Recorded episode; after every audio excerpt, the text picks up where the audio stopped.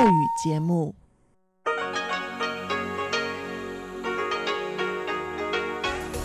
В эфире Международное радио Тайваня.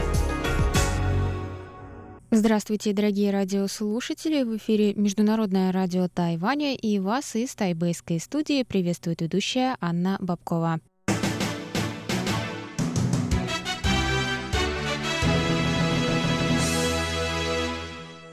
Сегодня среда, 18 сентября, и мы начинаем наше ежедневное вещание с выпуска новостей сегодняшнего дня, а затем для вас прозвучат тематические передачи «Среды», «Китаеведение. Устная история» с Владимиром Малявиным, «Новости экономики» с Андреем Солодовым, а также повтор передачи прошлой недели «Звуки города» с Валерией Гемрановой и Иваном Юмином. Я вам также напоминаю, что на частоте 9590 кГц мы вещаем один час, а на частоте 5900 кГц – полчаса. И вы также в любое удобное для вас время можете прослушать любые передачи на нашем сайте по адресу ru.rti.org.tw. А теперь давайте к новостям.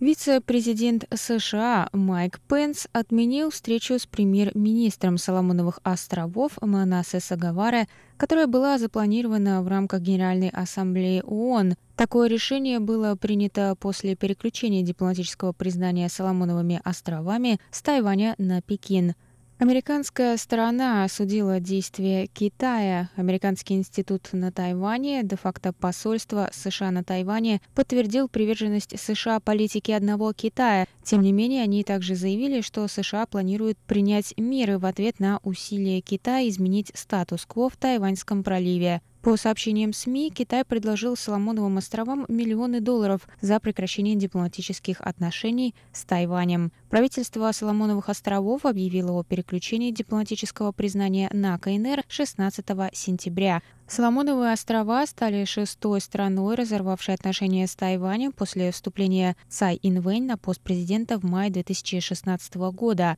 Администрация Цай, в отличие от правившей до этого партии Гаминьдан, не принимает консенсус 1992 года, согласно которому обе стороны Тайваньского пролива придерживаются принципа одного Китая, по-своему его интерпретируя.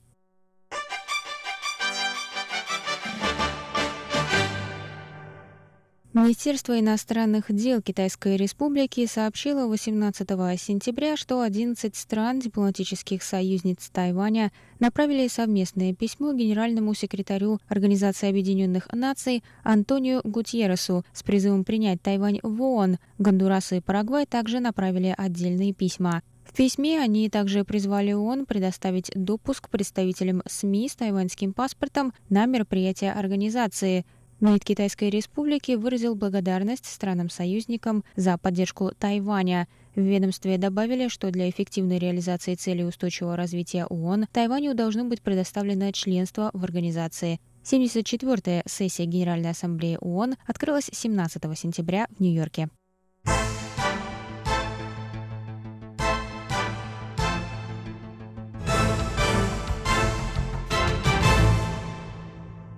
Выставка полупроводниковой продукции «Семикон» открылась 18 сентября в Тайбэе. Тема выставки в этом году «Вперед в умное будущее». На выставке свою продукцию представили более 700 компаний из разных сфер, включая материалы нового поколения, интеллектуальное производство – Искусственный интеллект, интернет вещей и технологии 5G. В рамках выставки пройдет 20 форумов по вопросам развития и трендов в полупроводниковой индустрии. В мероприятиях выставки примут участие специалисты и лидеры индустрии со всего мира. Выставка завершится 20 сентября. Бывшая вице-президент Китайской республики Аннет Люй, Люй Сю Лянь, выставила свою кандидатуру на президентских выборах 2020 года. Об этом стало известно во вторник, 17 сентября, в последний день приема заявок для независимых кандидатов. Однако по правилам Центральной избирательной комиссии Тайваня Лю и ее напарнику Пен Байсяню необходимо собрать 280 384 подписи, это полтора процента электората, до 2 ноября, чтобы их заявка была одобрена.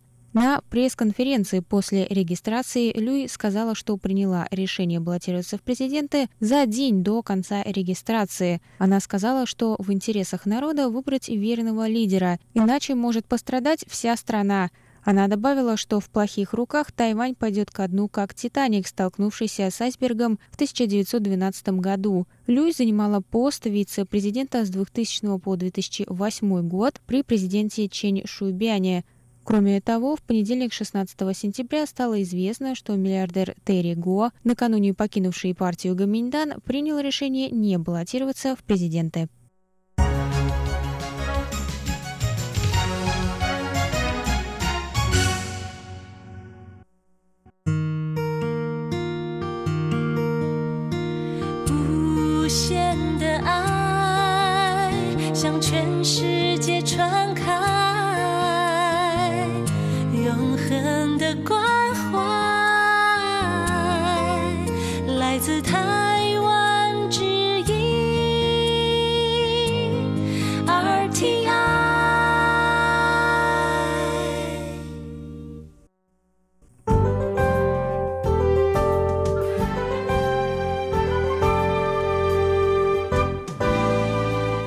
Сейчас прогноз погоды.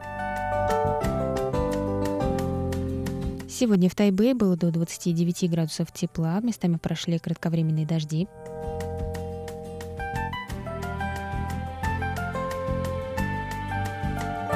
Завтра в Тайбе до 28 градусов тепла, также возможны дожди.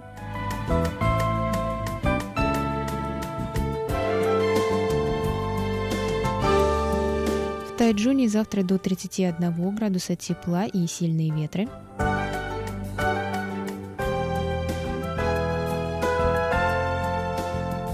А на юге острова в городе Гаусюни до 31 градуса тепла и возможны дожди.